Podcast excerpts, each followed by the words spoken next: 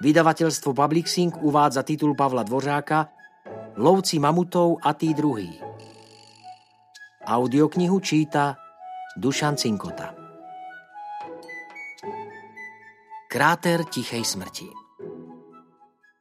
Porozprávajme si na úvod smutný príbeh.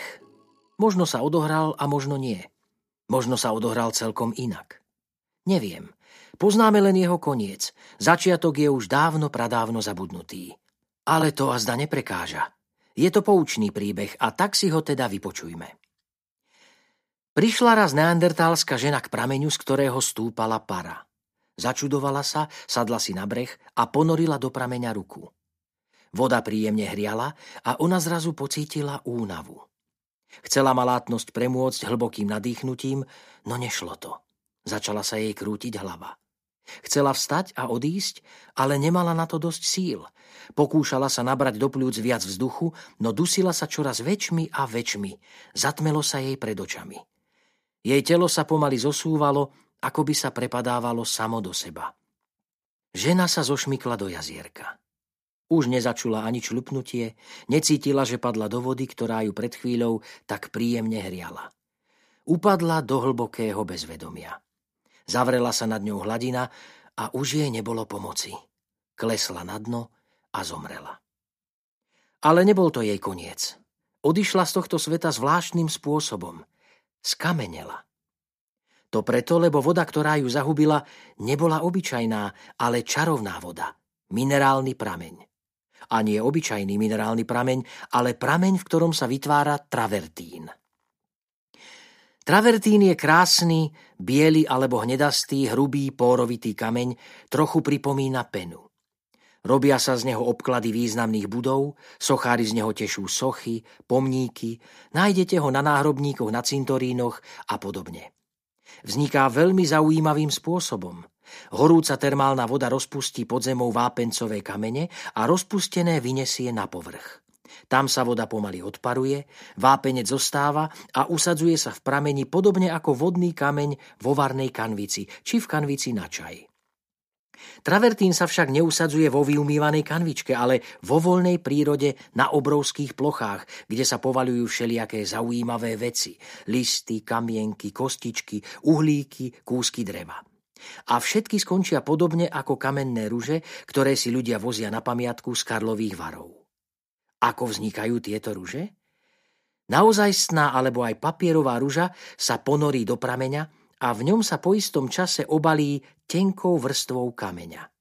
To preto, lebo liečivá karlovarská voda je presítená rozličnými minerálnymi soľami, tie sa usadzujú na predmetoch v podobe tenkého, stále pribúdajúceho kamenného povlaku. V travertínových prameňoch sa deje čosi podobné. Všetko, čo zaleje voda, sa mení na kameň pretože sa rozlieva do široka, do ďaleka, mení na kameň nielen drobné predmety, ale celú krajinu. Krajina dostáva podivuhodný tvar, dvíha sa do kužeľovitých kôp, rozlieva sa do rozľahlých príkrovov, steká v mŕtvych vodopádoch. Travertínové pramene vytvorili napríklad aj v Bojniciach a na okolí celé vrchy. Na jeden sa zmestil nielen Bojnický hrad, ale aj Bojnické staré mesto.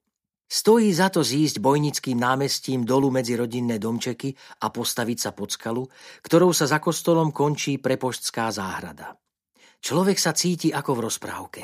Dolu brehom padajú prúdy mŕtvej vody, padajú, padajú, ale nepadnú, lebo kto si ich zaklial, premenil na kameň. V travertíne pod bojnicami sú tisícky skamenených lístočkov, kostičiek, uhlíkov, ihličia a podobných smutných príbehov o skamenení, ako bol príbeh, čo sme si povedali na začiatku. Ale nie len smutných príbehov, veselých je oveľa viacej. Teplé minerálne pramene boli požehnaním pre život. V zime nezamrzali, bolo v nich vždy nadostač čerstvej, dokonca liečivej vody. Nie len pre ľudí, ale aj pre zver, ktorá k ním schádzala zo širokého okolia. V najstaršom praveku bola zver obživou. Ľudia usadení okolo teplých prameňov mali preto obrovskú výhodu. Nemuseli za zverou chodiť, stopovať ju a prepadávať. Stačilo, keď sa skryli a čakali. Korisť prišla sama. Pri teplých prameňoch sa žilo ľahšie, veselšie, preto ich pravekí ľudia vyhľadávali a ak nemali smolu, ako neandertálska žena, bývali pri nich celé tisícročia. Ľahko si predstaviť, koľko za taký dlhý čas postrácali vecí, čo všeličo okolo seba narozhadzovali. A travertín všetko pohlcoval. Travertínový vrch narastal, ako keď kysne cesto. Lenže namiesto hrozienok a mandlí v ňom boli tisícky najrozličnejších predmetov a každý je dnes nesmierne vzácnou pamiatkou, pretože rozpráva o živote a svete spred 10 tisíc rokov. Niekedy sa nestratili ani tie najkrehkejšie veci, lístky, ihličie, vtáčie perá, kostry aj tých najmenších zvierat. Skôr ako zhnili, zanechali v travertíne odtlačky. Treba však vysvetliť, prečo zahynula neandertalská žena z úvodu nášho rozprávania. Zadusil ju plyn unikajúci z prameňa. Z minerálnych prameňov totiž často uniká kysličník uhličitý, ktorý si tak veľmi pochvaľujeme, keď šumí v sodovke. Lenže mimo sodovky je kysličník uhličitý veľmi nebezpečný.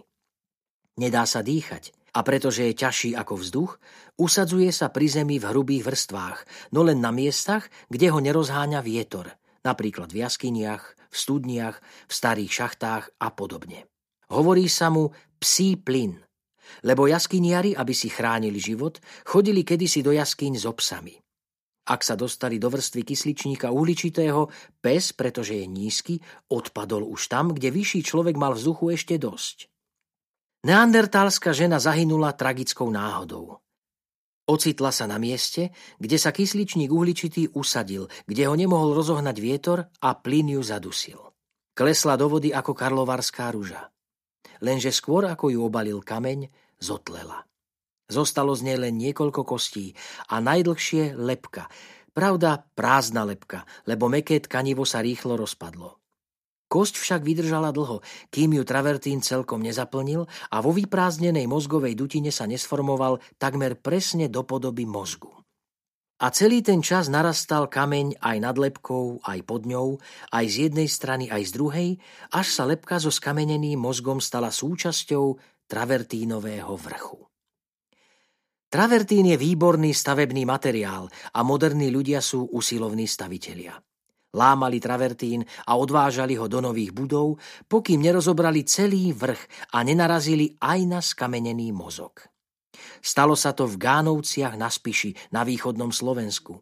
A to miesto si treba zapamätať, lebo Gánovský výliatok mozgu neandertálskeho človeka je vari najvzácnejšou pravekou pamiatkou z územia Slovenska. Veď to bol hotový zázrak, nájsť v kamennom vrchu kameň a ani nie väčší ako dve spojené chlapské peste. To nie je ako príslovečná ihla v kope sena, ale čosi oveľa, oveľa ťažšie, ako hľadať steblo v stohu veľkom ako dom. Lenže nie je to iba zázrak, ale aj úžasný poklad, lebo to bol výliatok mozgovej dutiny, takmer kópia mozgu. Vedci z neho všeličo vyčítali, ako keby študovali mozog neandertálskeho človeka, ako by mohli čítať jeho myšlienky. Nebolo prehnané hovoriť o skamenenej myšlienke. Teraz sa však zamyslíme. Bola to obrovská náhoda, že z mŕtvej ženy čosi zostalo. Pretože ľudia oveľa častejšie zomrú v posteli ako starí, chorí, zranení, občas ich roztrhá zver, zrútia sa zo skaly, utopia sa v rieke a podobne. A po takých mŕtvych po 10 tisíckach rokov nezvýši ani koštialik. Málo kto zahynie v prameni.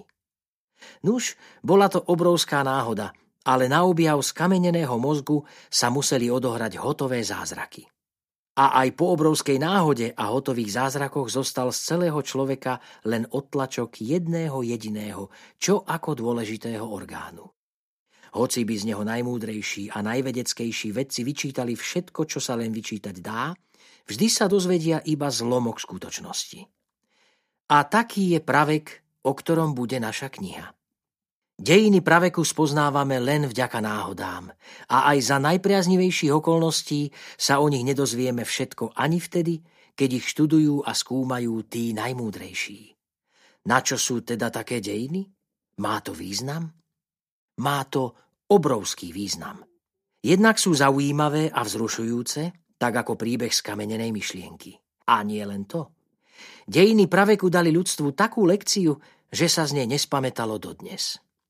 Povedali človeku, že nie je dokonalým Božím dielom, ako sa nazdával, ale súčasťou prírody, tak ako zvieratá, kvety alebo aj kamene. Veď dokonca zaprapredka mal zviera podobné opici. A ešte jedno, Vary ešte dôležitejšie poučenie nám poskytuje pravek.